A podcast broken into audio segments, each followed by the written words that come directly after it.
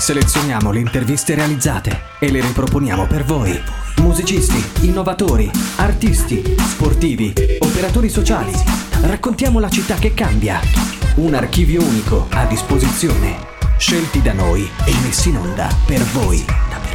Unica Radio, B-Podcast. Buongiorno a tutti i nostri ascoltatori. Su Unica Radio oggi parliamo con Piergiorgio Pulixi, uno degli autori ospiti del Festival Circo Letterario, evento alla sua prima edizione, che si svolgerà dal trenta novembre al tre dicembre presso il Teatro degli Intrepidi Monelli a Cagliari. Buonasera Piergiorgio. Buonasera a voi. Piergiorgio, c'è stato un momento in particolare della tua vita in cui hai realizzato di voler diventare scrittore? Wow, è una gran bella domanda. Eh, guarda, ti posso dire intanto che i libri sono sempre stati la scenografia della mia vita, nel senso che non riesco a pensare a un momento della mia vita, anche quando ero molto piccolo, in cui i libri comunque non fossero intorno a me. Mio nonno era un collezionista di libri, mio padre collezionava un po' di gialli mondadori, quindi ero, ero sempre immerso nei libri. Ed ero un grande lettore, ho iniziato a leggere molto presto, i miei insegnanti, le mie insegnanti, le bibliotecarie del mio quartiere mi hanno, mi hanno reso un grande lettore, mi hanno spronato a leggere sempre di più. Quindi in realtà il mio sogno all'inizio era quello comunque di lavorare con i libri, non, non essere a tutti i costi uno scrittore.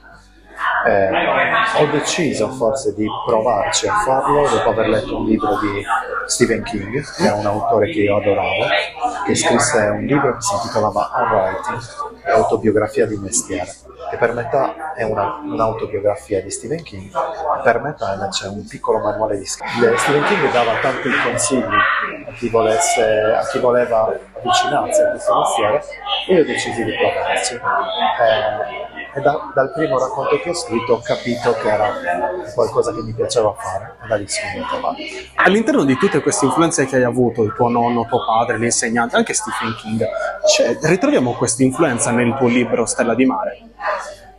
Beh, credo proprio di sì, perché in parte viviamo tutti all'ombra di chi ci ha preceduto, eh, e in qualche modo siamo sempre debitori, anche inconsapevolmente, di tutti gli incontri che abbiamo avuto, di tutti i libri che abbiamo letto, i dischi che abbiamo ascoltato, i film che abbiamo visto. A volte, anche se non te ne rendi conto, però sono entrati talmente dentro di te che costituiscono il tuo immaginario che a volte omaggi degli autori o delle persone nemmeno te ne rendi conto.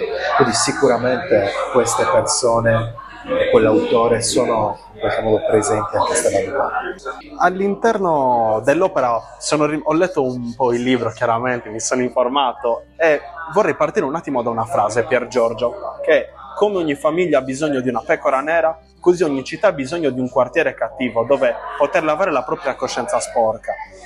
Questa frase è, quanto è moralmente forte per te? Cos'è, che, la, che messaggio vuoi lanciare? Voglio lanciare un messaggio che, che lo stato de, di salute delle democrazie lo si può desumere dallo stato di salute delle periferie.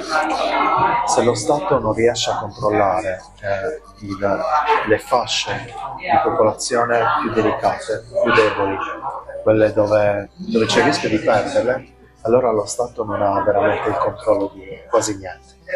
Quindi quello che volevo dire con quella frase è che la periferia è considerata spesso un modo, un capro espiatorio, cioè di tutti quelli che sono i mali, invece i peccati della città madre. Quello può valere a Cagliari, ma può valere a Milano con Porteggiaro, a Napoli con Caivano, con Scampia, a Roma con la Romanina, a Palermo con il quartiere Zero. Tutte le grandi città più o meno hanno questa dinamica. E com'è risolvibile questa situazione di degrado? È difficilmente risolvibile se non si eh, fanno delle grosse iniezioni di liquidità, dei grossi investimenti nelle scuole, nei servizi sociali, non inteso come dipartimento dei comuni, ma inteso proprio come eh, controllo della, delle fasce più deboli della popolazione. Quindi bisogna investire tantissimo sulle scuole, eh, dare più dignità agli insegnanti a livello economico, a livello anche di eh, rispetto nei confronti di questa figura, perché in realtà poi le insegnanti lavorano, sono soldati di trincea e di periferia, sono, sono quelle che veramente sostengono tutto il sistema sociale a volte, eh, hanno bisogno di una mano e bisogna investire anche ovviamente nel lavoro. Molto spesso in questi quartieri non ci sono servizi, non ci sono teatri, non ci sono cinema, non ci sono farmacie, non ci sono negozi, non c'è nulla che possa rappresentare un'alternativa alla strada, quindi bisogna investire sul lavoro, portare il lavoro nel quartiere e dare la dignità del lavoro a queste persone molto spesso malate. Grazie per il messaggio, Piergiorgio. Com'è stato presentare il libro qui al Circo Letterario? È stato molto divertente, molto emozionante, perché ho rivisto tante amiche e tanti amici, a partire da Andrea Melis, con cui eh, ho collaborato tanti anni fa nel collettivo Savo, eh, e ho trovato un ambiente molto molto accogliente, mi ha veramente molto colpito. Dai. Quali obiettivi cercherei di raggiungere nel futuro?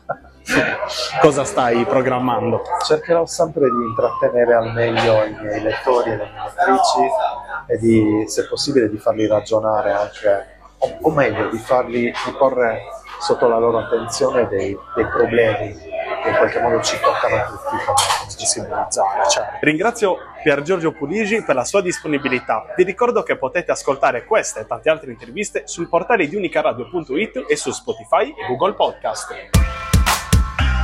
Noi selezioniamo le interviste e le riproponiamo per voi. Riascoltale su unica radio punto it o scaricale. Unica Radio, portala sempre con te.